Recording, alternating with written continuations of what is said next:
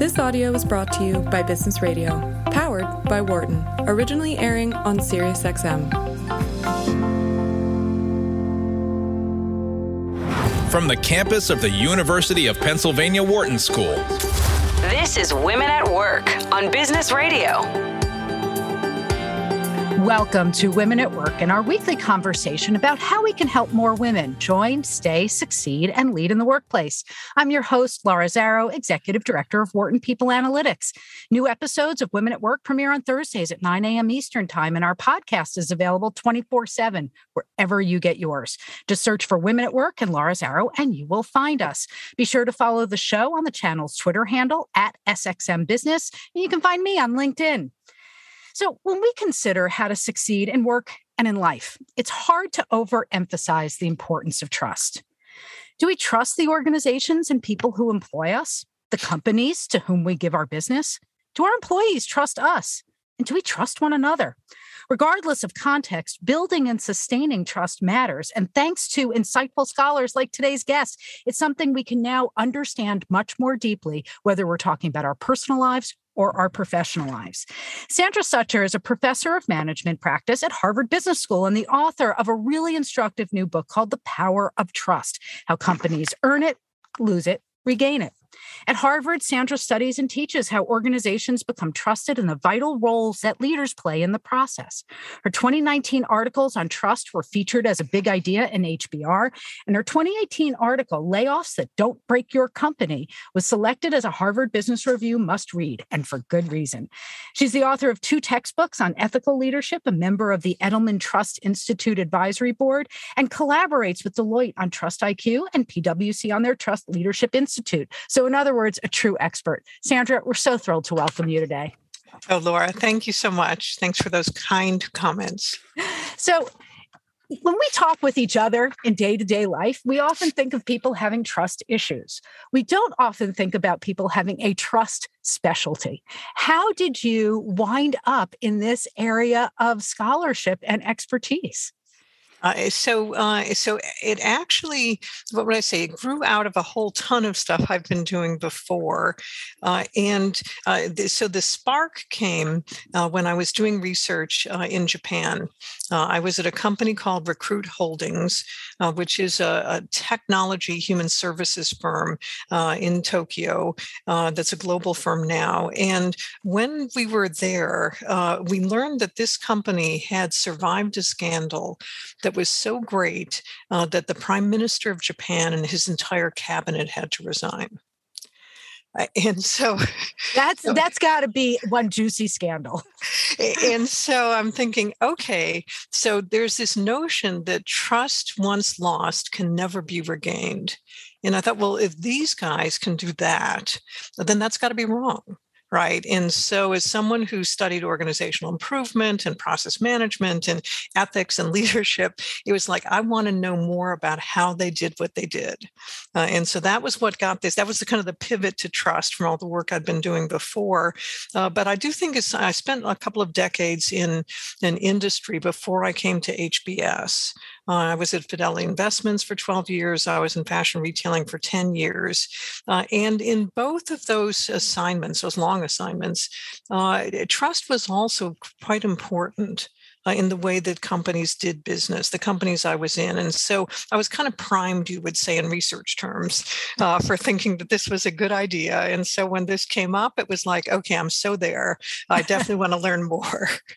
so eh, that says to me a kind of curiosity inside you that's driving you in your work tell me a little bit i'm interested in your background. Um, you mentioned that you were in fashion retailing and then you were in financial services.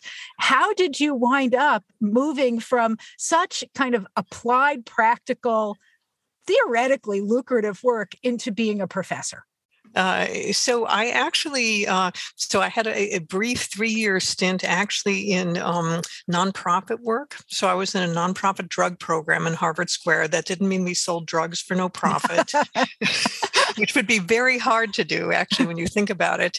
Uh, we were serving street people in Harvard Square and doing some educational stuff in private schools around how do you help students who are using drugs. Uh, and but I had gotten interested through that assignment in management Uh, and then I applied to HBS, uh, and uh, because I thought, well, I want to know more about this. You're right. I'm a very curious person, uh, and I like to learn by doing, but I also like to learn. Uh, and so I got accepted into the organizational behavior MBA doctoral program. Uh, this was a program that, because of people like me, no longer exists. Uh, because okay, tell me more. so, so I come in, uh, and the first part of the program is you get an MBA, uh, and then you're supposed to go on to your doctoral work. and when I had received my MBA, it was like, why spoil this great degree with a doctorate? You know who really cares about that? And actually i hadn't worked in for-profit business and i thought how could i possibly teach at a business school and not have some lived experience of doing that? So i left for honestly what i thought would be a couple of years to get business experience uh, and it just turned out that i liked doing uh, I really like being hands on, sort of what's the problem? What are we trying to do here? Uh, and I found that remarkably compelling, so much so that I did it for like 20 years. Uh, okay. yeah. So, you know, yeah, I, am kind of a long hauler. Sorry, that's an awful analogy uh, to COVID, meaning that mm-hmm. uh, I, I, I build my career in long stints in companies in organizations. This is not uncommon for a lot of people. It's just not often talked about and it's rarely planned. Right. Yeah. In my case, uh, you know, after sort of uh, six, seven, eight years in fashion retailing, I, I realized two things. One was that I think I give better value the more I know about an organization. Which makes a uh, lot of sense. Right. So, and it's not just that you know people; you sort of know the organ. What are we up to? What are we trying to accomplish? And uh, and so then when I moved to Fidelity, that definitely inspired me. And Fidelity is a wonderful organization, and infinite number of opportunities there to do different things. Uh, and it was the same thing that I felt like I did better work the longer I stayed. Uh, but then, like most of us, there's some point for me. It actually takes quite a long time uh, for me to kind of say, okay, I think I'm getting done with that. Uh, in retailing, it was like, how many years is Navy the new black in spring? Right. You know, and even at Fidelity Investments, there was a point at which I, I, felt I had pretty much done all the things I wanted to do. Uh, and then it was a question of a kind of a fork in the road. And did I have another big 10 year corporate stint in me? Uh, and at that point, I started thinking much more consciously, which I'd been doing all along, about this initial foray into academia. Uh, so I contacted HBS, and uh, at the time that I was in touch with them, the school was just getting interested in having practitioners in the classroom.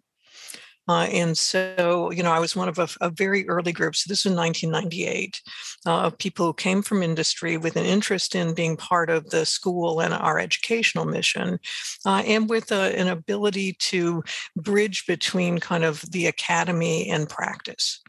Uh, and so that you know that so that's what it means to be a practice faculty member uh, is that that's my job you know to help both my own work and other people's work get better because of what i've done Sandra, it's so interesting to hear you explain this, not only because it tells us about your unusual path, but you um, were explaining something that I felt but never articulated before, which is um, what it feels like when you stay someplace for a long time. You know it more deeply, you understand its nuances, and that it actually helps you do better work.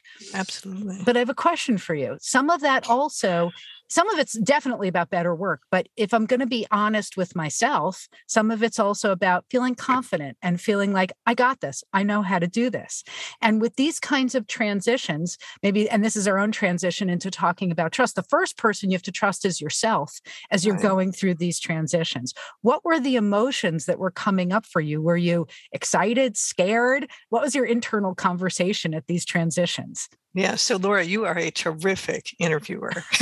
I just have to say that uh, your ability to kind of pick up a thread, stare at it, and kind of go, "Where can we go with this?" Uh, is really, really interesting. So, so, uh, so let me be clear. Uh, I hate change.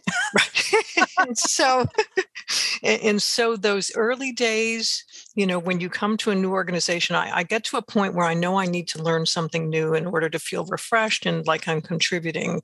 Uh, but the process of actually making that transition is really painful.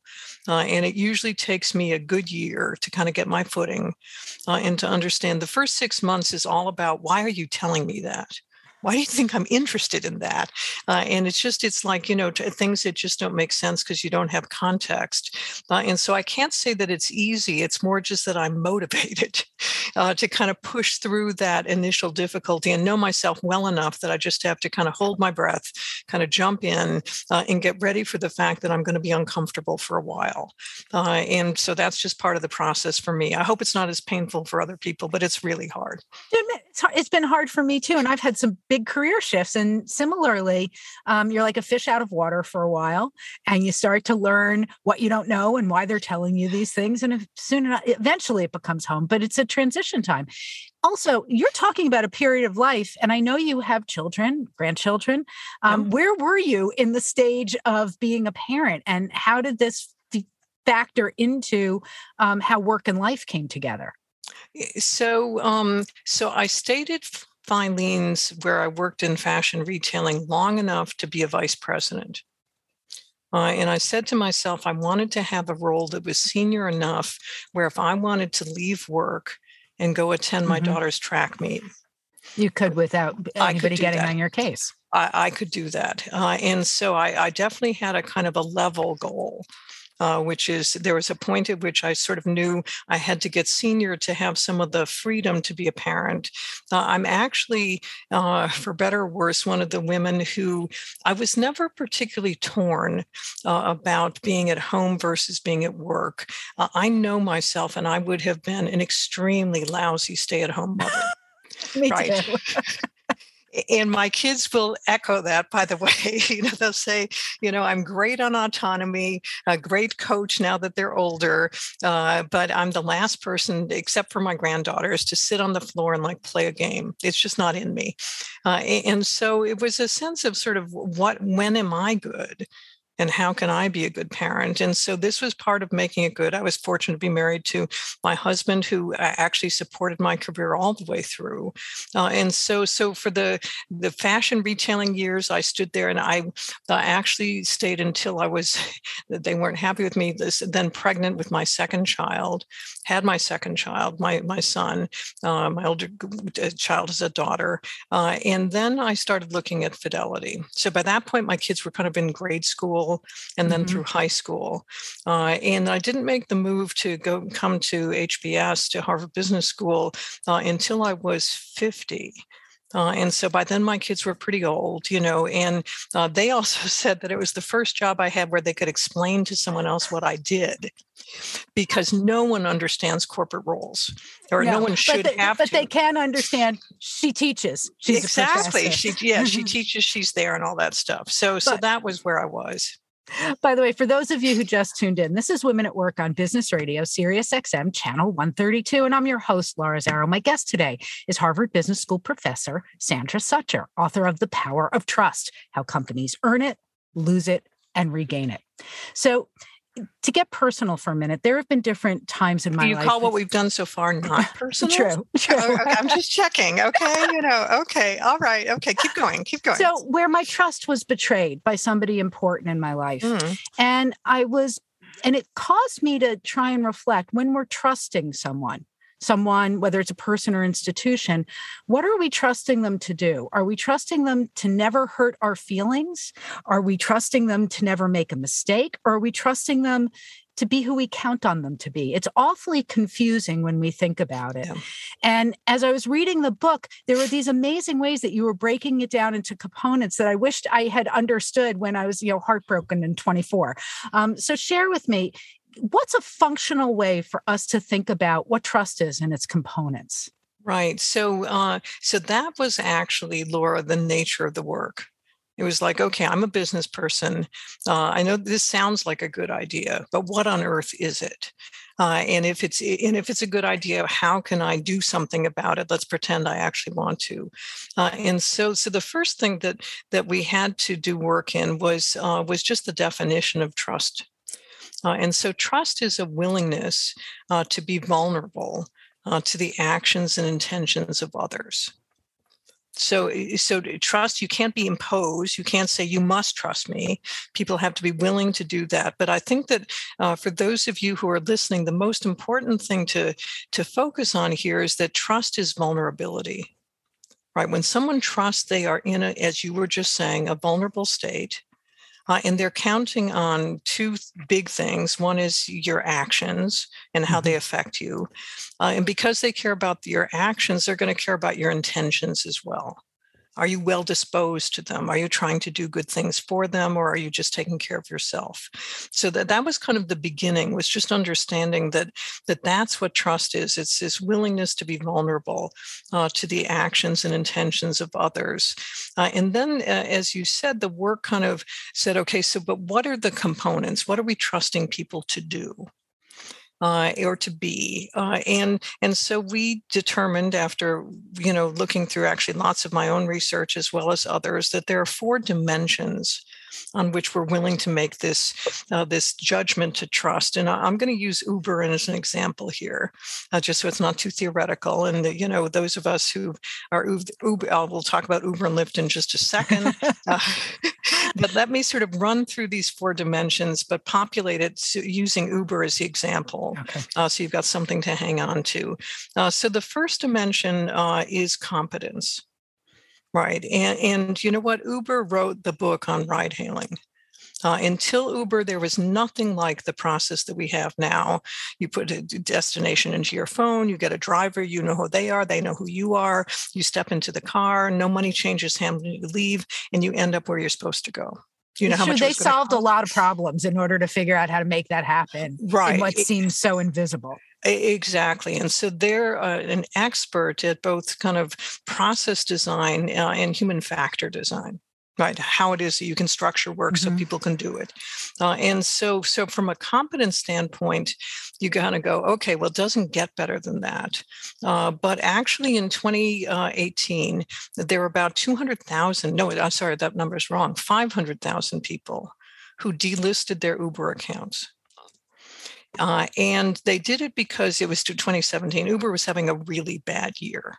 Uh, and a whole series of things had kind of come to the fore uh, that talked about not just what, who, how competent they were, but how they went about doing business.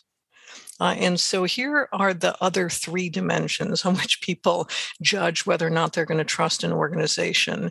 Uh, the first of these is just what are the motives of the mm-hmm. organization? Mm-hmm. Uh, and so, you know, we can't get inside the head of a company. I'm not sure we'd want to, even if we could. Uh, but, but what we can see is whose interest the company pays attention to. Mm-hmm. Right. And so there was an awful situation in 2013 where an Uber driver uh, struck a family of four in San Francisco. They killed a little six year old girl, injured the mother and brother. Uh, and the family, of course, took Uber to court. Uh, and in court, uh, Uber Uber's argument was, you know what, that driver really wasn't an Uber employee. He didn't have uh, another passenger in his car, and he hadn't as yet accepted his next ride. So, you know, a company that's willing to do that is sort of interested in only one thing, right. and that's Uber's interest. And and don't get me wrong, I'm a business person, and no one is at their best in the courtroom. Right. this is not the moment to judge people by and large, but you do judge a, a rationale like that. Right. And you say, okay, so this is not a company I can trust just based on whose interests they care about, because it certainly doesn't seem to be mine as a rider, not even their own drivers. Uh, so that's in the moral domain right? This mm-hmm. notion of motives. Uh, the second aspect that's in the moral domain is, is, is sort of means, and you can think about as sort of the how you go about actually accomplishing your goal. Uh, and and the thing that matters here is fairness. Mm-hmm. So people want to be treated fairly, uh, and so if I'm going to be willing to be vulnerable, I want someone to know that I'm, they're going to treat me and others like me fairly. Uh, and so, uh, just a quick story uh, between 2013 and 2015, uh, Uber instructed its drivers to book and then cancel 5,000 rides on Lyft. That so sounds snotty. well, so this like defines unfair competition. right. Right. Yeah. If you're in ride hailing and the name of the game is showing up on time, you want to kill your competitor, mess with their operations. Uh, and so, so this is a, just a very clear way of how it is uh, that Uber did business. Uh, and again, it was a part of the reason why people said, you know what, I just don't like these guys. Uh, and so off goes uh, the account. Uh, and then the last dimension is this dimension of impact. So we've got competence. Are you good at what you're supposed to be? Motives, whose interest do you take into account? um, means, you know, how fairly do you treat me and others? Uh, and then the last thing that really does seem to matter is what's the actual impact, the result of your actions. Mm-hmm whether intended or not. So it sounds like all four of these things come together to create and sustain trust. Yeah, and and yeah, and that Laura is is sort of the point. You know, if competence were enough, then people would not have been delisting accounts. And you know, I still know people who say, "I'll start with Lyft." and you know if i can't get a lift right. then i'll get an uber uh, and, and, so so that's this notion that you know that there are elements of trust uh, and it's built using these different dimensions uh, and so uh, and so now not being trusted matters uh, so in 2021 so uber started with almost 90% of the ride hailing market uh, and in t- January 2021, actually September, I updated numbers. Uh, they own just just two thirds of the market, and Lyft had the other third. So, not being trusted opened up this wedge uh, where a competitor could walk in and pretty much just do business by not being Uber. right. So, you could see how by the betrayal of trust, they lost market share in, exactly. in really critical ways. There's a, in what you said, there's a lot embedded in that and some things I want to explore.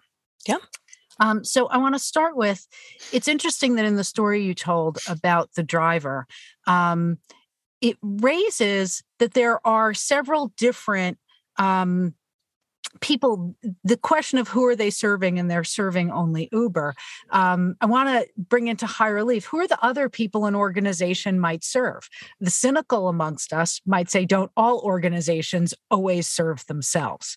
But other organizations, including the one that you were working with in Japan, take a, a, somewhat different view. So, aside from, or in addition to the organization obviously having its own success in mind, in companies where trust is prevalent, who are, who are the other stakeholders? So the other stakeholders so there are you know roughly three or four others depending on how you're counting uh, and and you're so right the way you framed that laura uh, because you always start with the notion that we're talking about for-profit organizations and of course they're going to take their own interest into account. They would be a very lousy business if they did not Right. And so to me, that kind of goes without saying. That's not like a bad thing. That just is part of what it means to do what it, to be in business. Uh, and so then the three other stakeholders, you know, uh, investors matter. Mm-hmm. Uh, and so we have to be on the lookout for how people in the financial markets judge our performance, whether people are subscribing to our stock and bringing up the value of it, which allows us to do things that we wouldn't do ordinarily. Uh, and so investors are a key constituent. Uh, customers are obviously a key constituent. Uh, without customers, you basically have no business. Uh, employees are the third. Uh, and, you know, employees, one of the things that we found studying, uh, and we can talk about this later, this Japanese company is, is that trust is actually kind of built from the inside out. Uh, and so we tend to think of trust as reputation, mm-hmm. but that's an outcome of actions. That's such an takes. interesting distinction. Right, right. And and so I'm not building trust in my reputation. I build my reputation by acting in a certain way. And when I act in that way, people trust me and then I have a good reputation.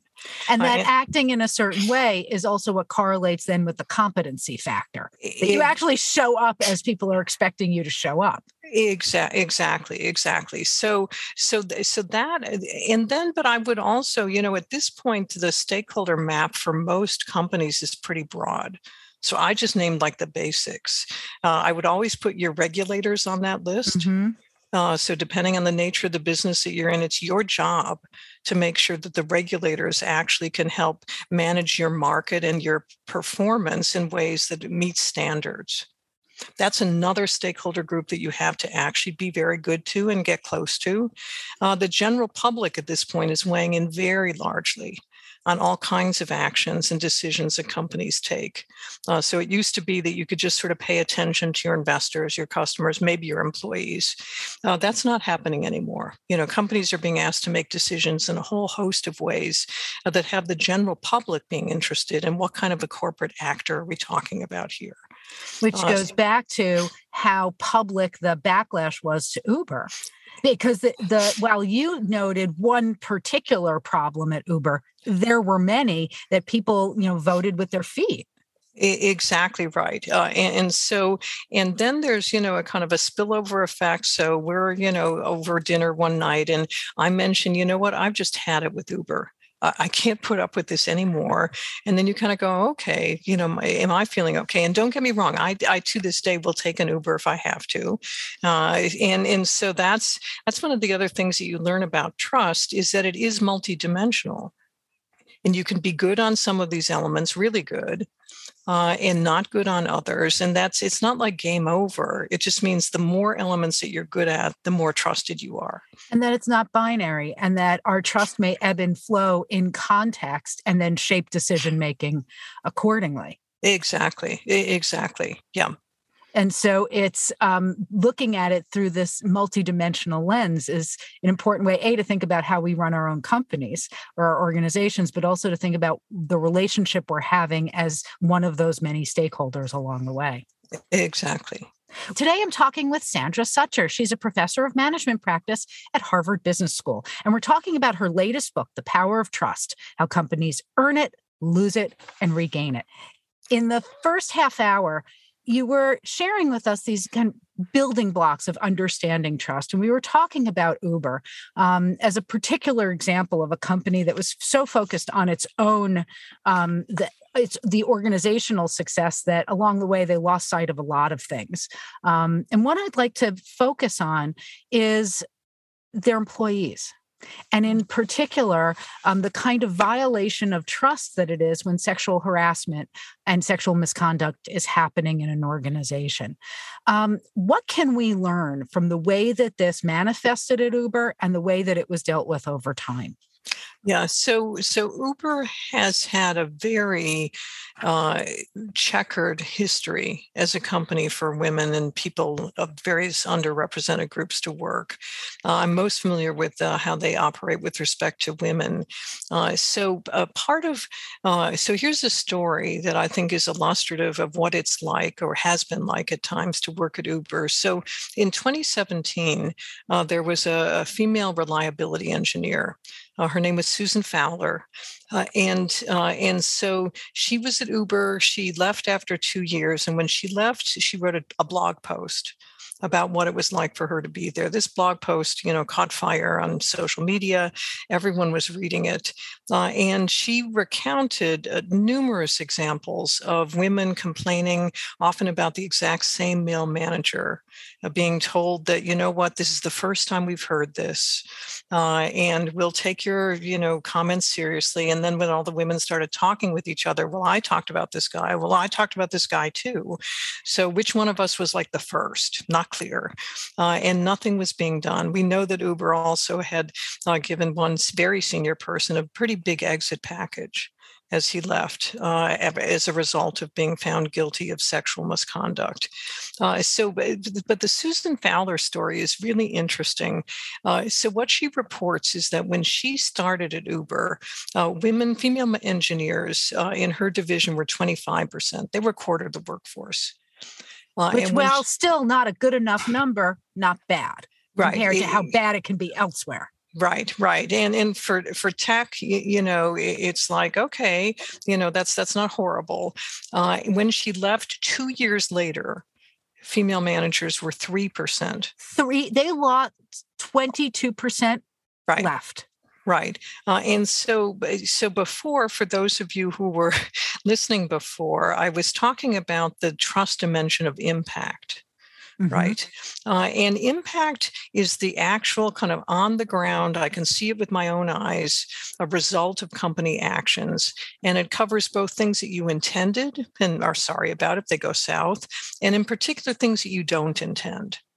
Uh, so we hold companies accountable uh, for both their intended and unintended impacts. Think about climate change, right? You know, where you have all these organizations not trying to pollute the planet, but doing a pretty good job nonetheless.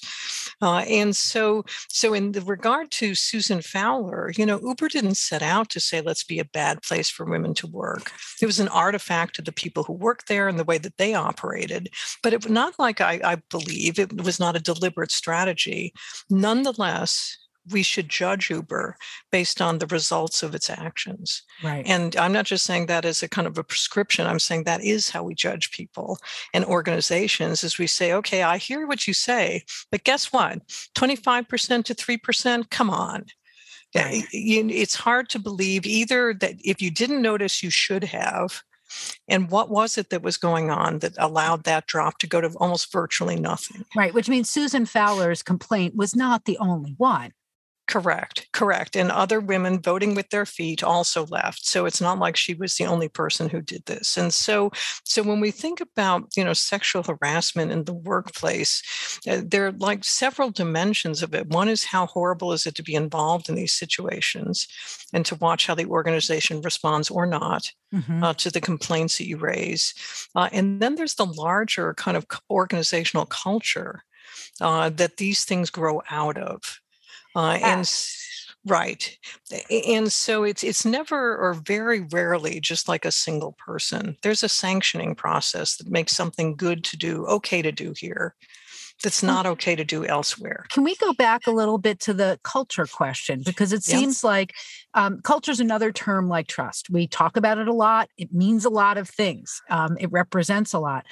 But it seems like the same organization that would be so cavalier or calloused about a child being killed by a driver equally cavalier and dismissive and I'd say secretive or duplicitous about their behavior towards women. This is not just um, right. in under pressure around one issue. This sounds like it's um, in, it's endemic to the culture.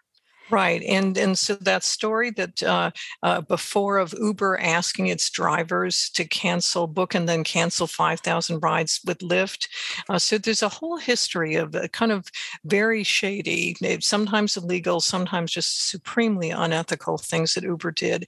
And at one point, Travis Kalanick, who at the time was the founder and CEO, uh, sort of humble bragged, and he said, "You know what? I probably got 30 years of jail time that I'm looking at for all the things we've done." Uh, so if your leader does that, says that, uh, all of a sudden anybody who had any thoughts about like what what kind of a culture do we have here? What's okay to do? Because that's what leaders do. They basically demarcate areas of these are okay to work in and these are not okay. Right. And he's making a huge arena here of things that most people would wall off and say we try not to be a place where those things happen and basically saying that's okay. So I know on the other side of this, um, and it was one of your Harvard colleagues, I think, who actually went to Uber to help them That's learn how to have a better culture. Um, in terms of rebuilding trust, um, what can an organization do and what can leaders do to start to um, earn back trust that's not just perception?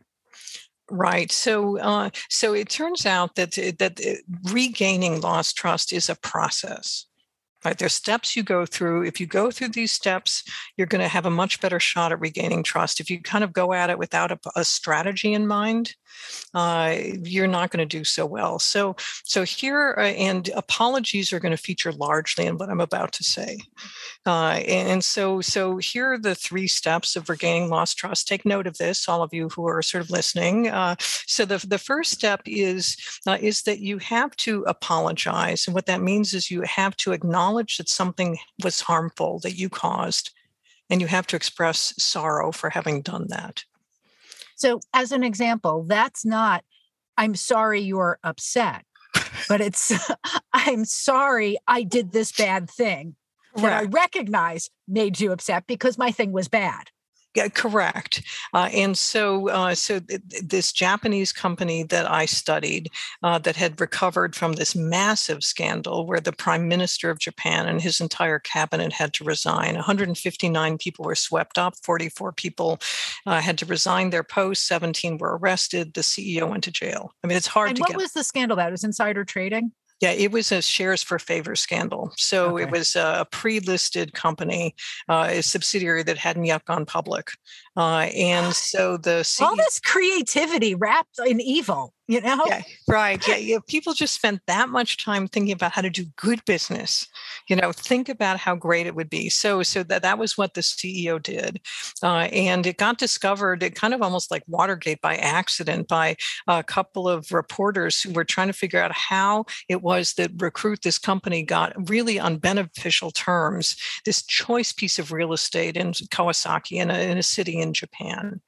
Uh, and so they started digging into and they found that you know the guy had made money on his trade the guy for the, for the government official uh, and that was how the thing started to unravel the newspaper by the way tried to kill the story uh, and the editors said no i I'm don't probably think so. Probably guessing encouraged by somebody at the company. Yeah, one would imagine, right? Right. Uh, and, and so, uh, and and so, so this first thing that you have to do is you have to apologize. You have to acknowledge that harm, that you created harm. And this scandal is so great that it's still written about in children's textbooks, elementary school kids' textbooks. really? If you go to someone on the street in Tokyo and you say recruit, uh, quite often they'll look at you and they'll say scandal. Uh, and Wow, so they're like our BP oil spill or Enron. Right, exactly. Right. So that is exactly how well known it is. Uh, and so, guess what? Uh, and I was going to say Enron. Recruit uh, has the story of the scandal on its website. Uh, so they publish. That's kind of brave. It's remarkably brave. So this is sort of, and it's like three pages on their website, quite detailed. Here's what it was. Here's what we did wrong, and here are the steps that we took at that time to try to recover. Uh, and so, so, so, to- you know, recovering lost trust is not about forgetting. Uh, it's about acknowledging, remembering, and using that as a fuel to get better. It's so powerful to think about that. Um, it, just brought up for me in the past two years as we've seen various organizations in the context of an the racial justice movements throughout the United States, the difference between putting out a statement that says that we care, we value this, um, you know, go team, um, and really owning where a company was not just involved in, but integral to, perhaps originating um, real crimes against people. C- correct and and i think that if you want to get to the other side of being one of those organizations the only path through uh, is to acknowledge that you've created harm that you've created harm that's had an effect on other people's lives uh, and that you express uh, that you're sorry about it. And uh, so I just wanted to make sure that people also got like the formula uh, for how to give a good apology, because this was one of the most interesting parts of the research. Uh, so there's a whole literature, academic literature on how do you apologize. So who knew, right? You know, it's not as simple as say you're sorry and go back out to play. Yeah, right. And so there are like four, six different ways that you could basically cover an apology. And here are the three that are the best to do in this order. Uh, the first is you do have to acknowledge harm and say you're sorry. And say you're sorry. You have to use that word. So it's not mistakes were made, right? Uh, we deeply regret. It's like, I'm sorry for the harm I caused, which looked like this. But it's Um, that word because that word brings with it the the expression that you Correct. wished you had not done this. This was wrong. Correct, and I think that's that's why it's so powerful, uh, because it really is a feeling that you have that you are sorry for the harm that you've created for someone else.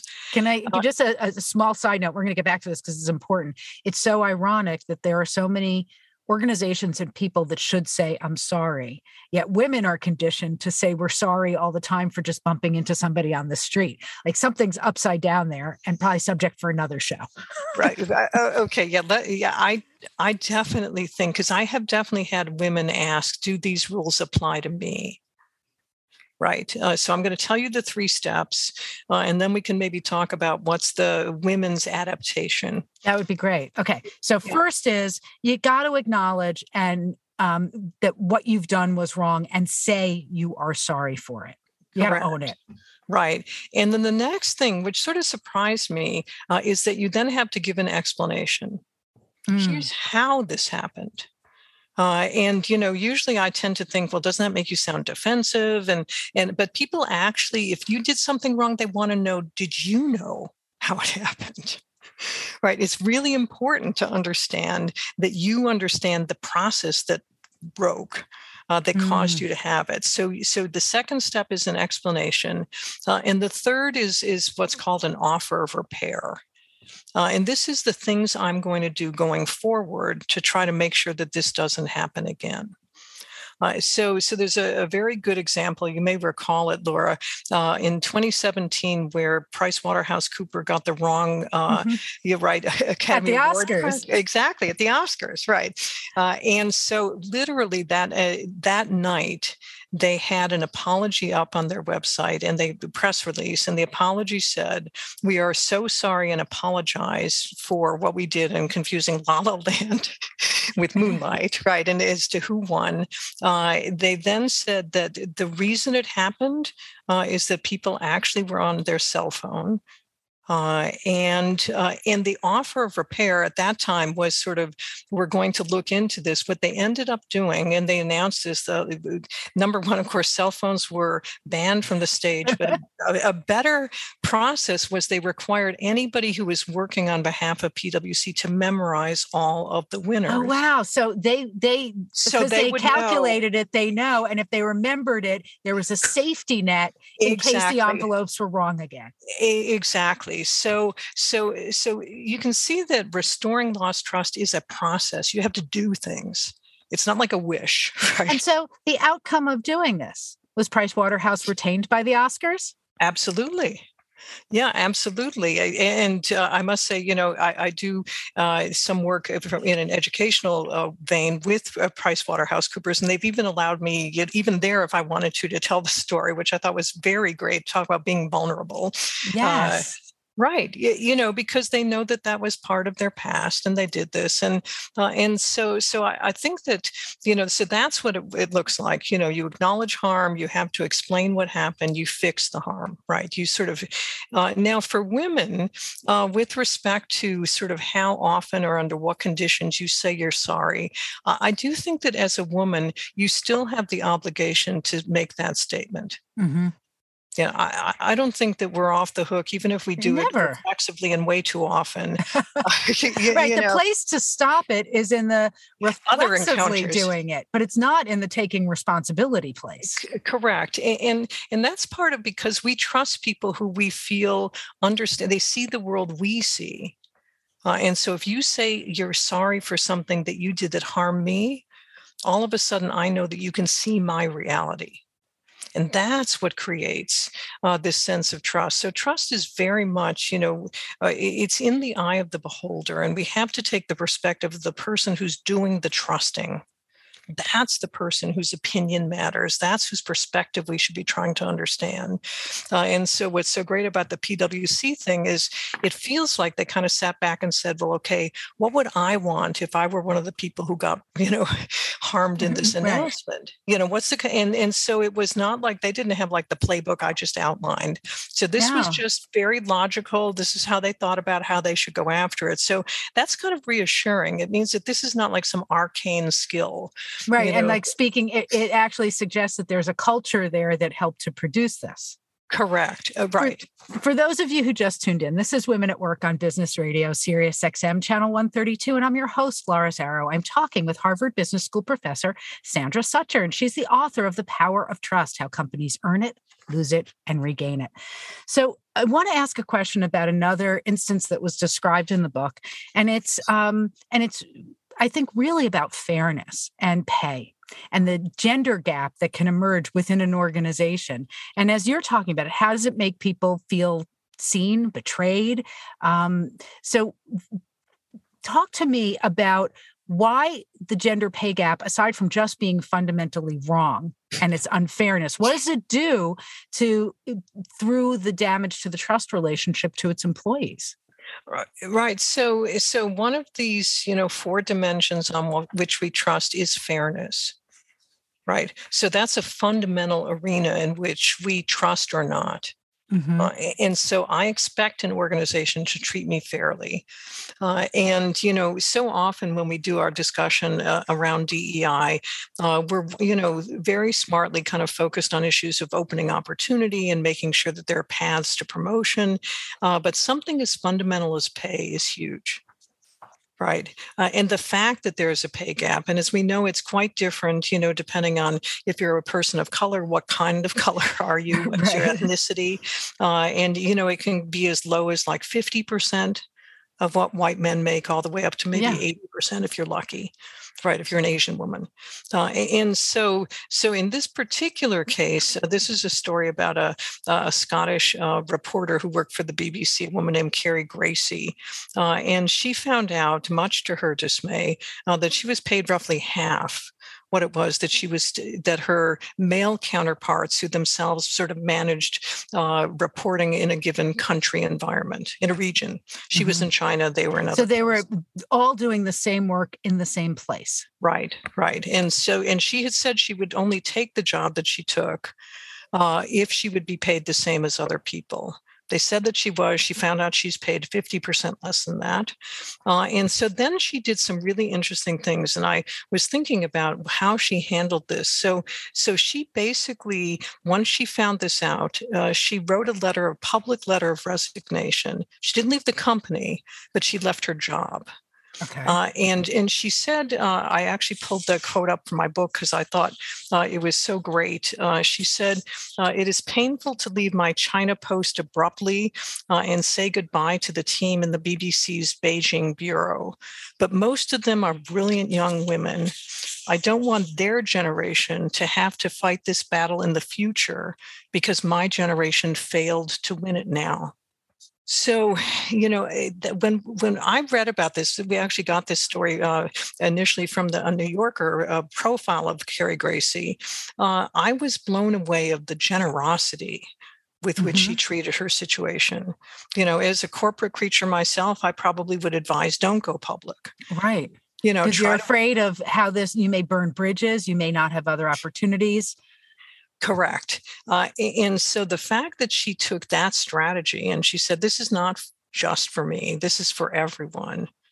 Uh, I, I, thought was so impressive. There's a great uh, tidbit in the story about it, where a whole group of people, men and women, show up at the uh, at the at the CEO's uh, office, and all of them have badges, and all the badges have their pay right on it.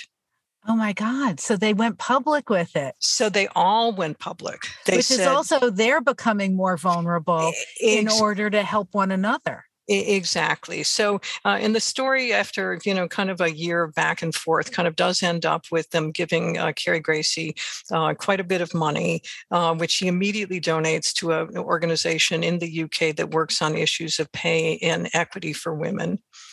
Uh, she then takes a leave uh, and uh, six months later to do some writing and speaking about this. And then she left the BBC about six months after that. Uh, so, uh, you know, so these stories, it's not like this to me was inspiring, even though the mm-hmm. ending was kind of sad.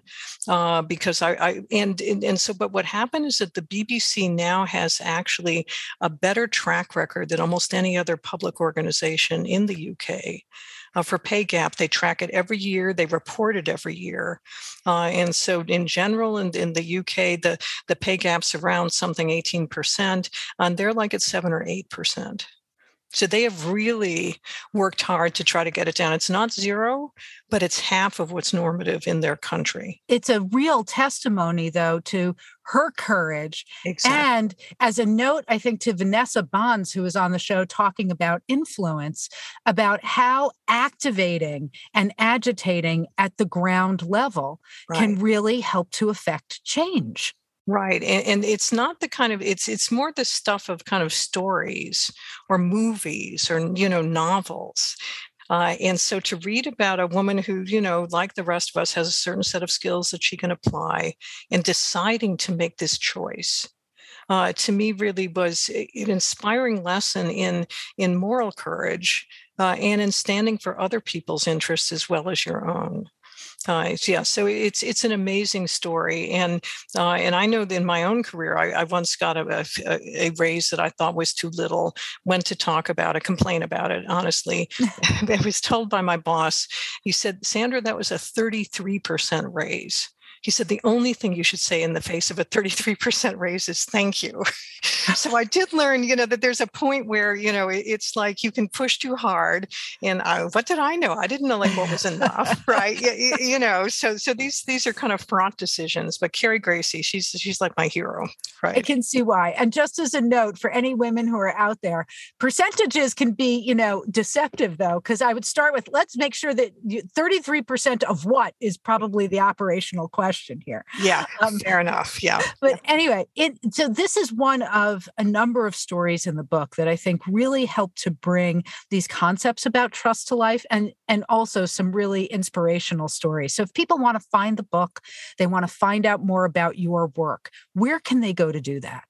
Yeah, so uh, so you can find the book at Amazon uh, another company about which I have mixed feelings from a trust standpoint. Nonetheless, uh, but they are effective at getting you a book to read. We'll exactly, they are super competent, right? So, so Amazon is is the place I, I would start.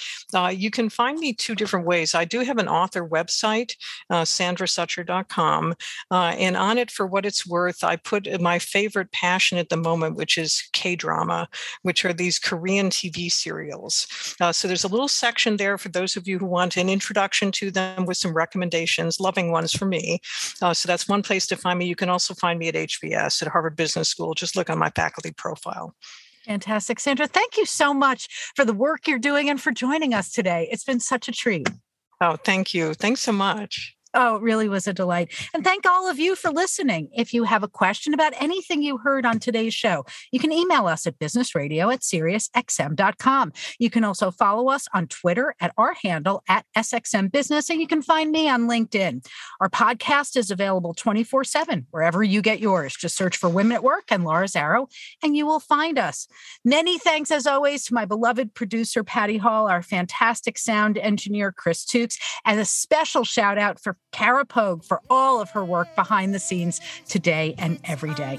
I'm Laura Zarrow, and you've been listening to Women at Work on Sirius XM's Business Radio, powered by the Wharton School. Have a great week, everyone. For more guest interviews, check out our Wharton Business Radio Highlights podcast on iTunes and Google Play.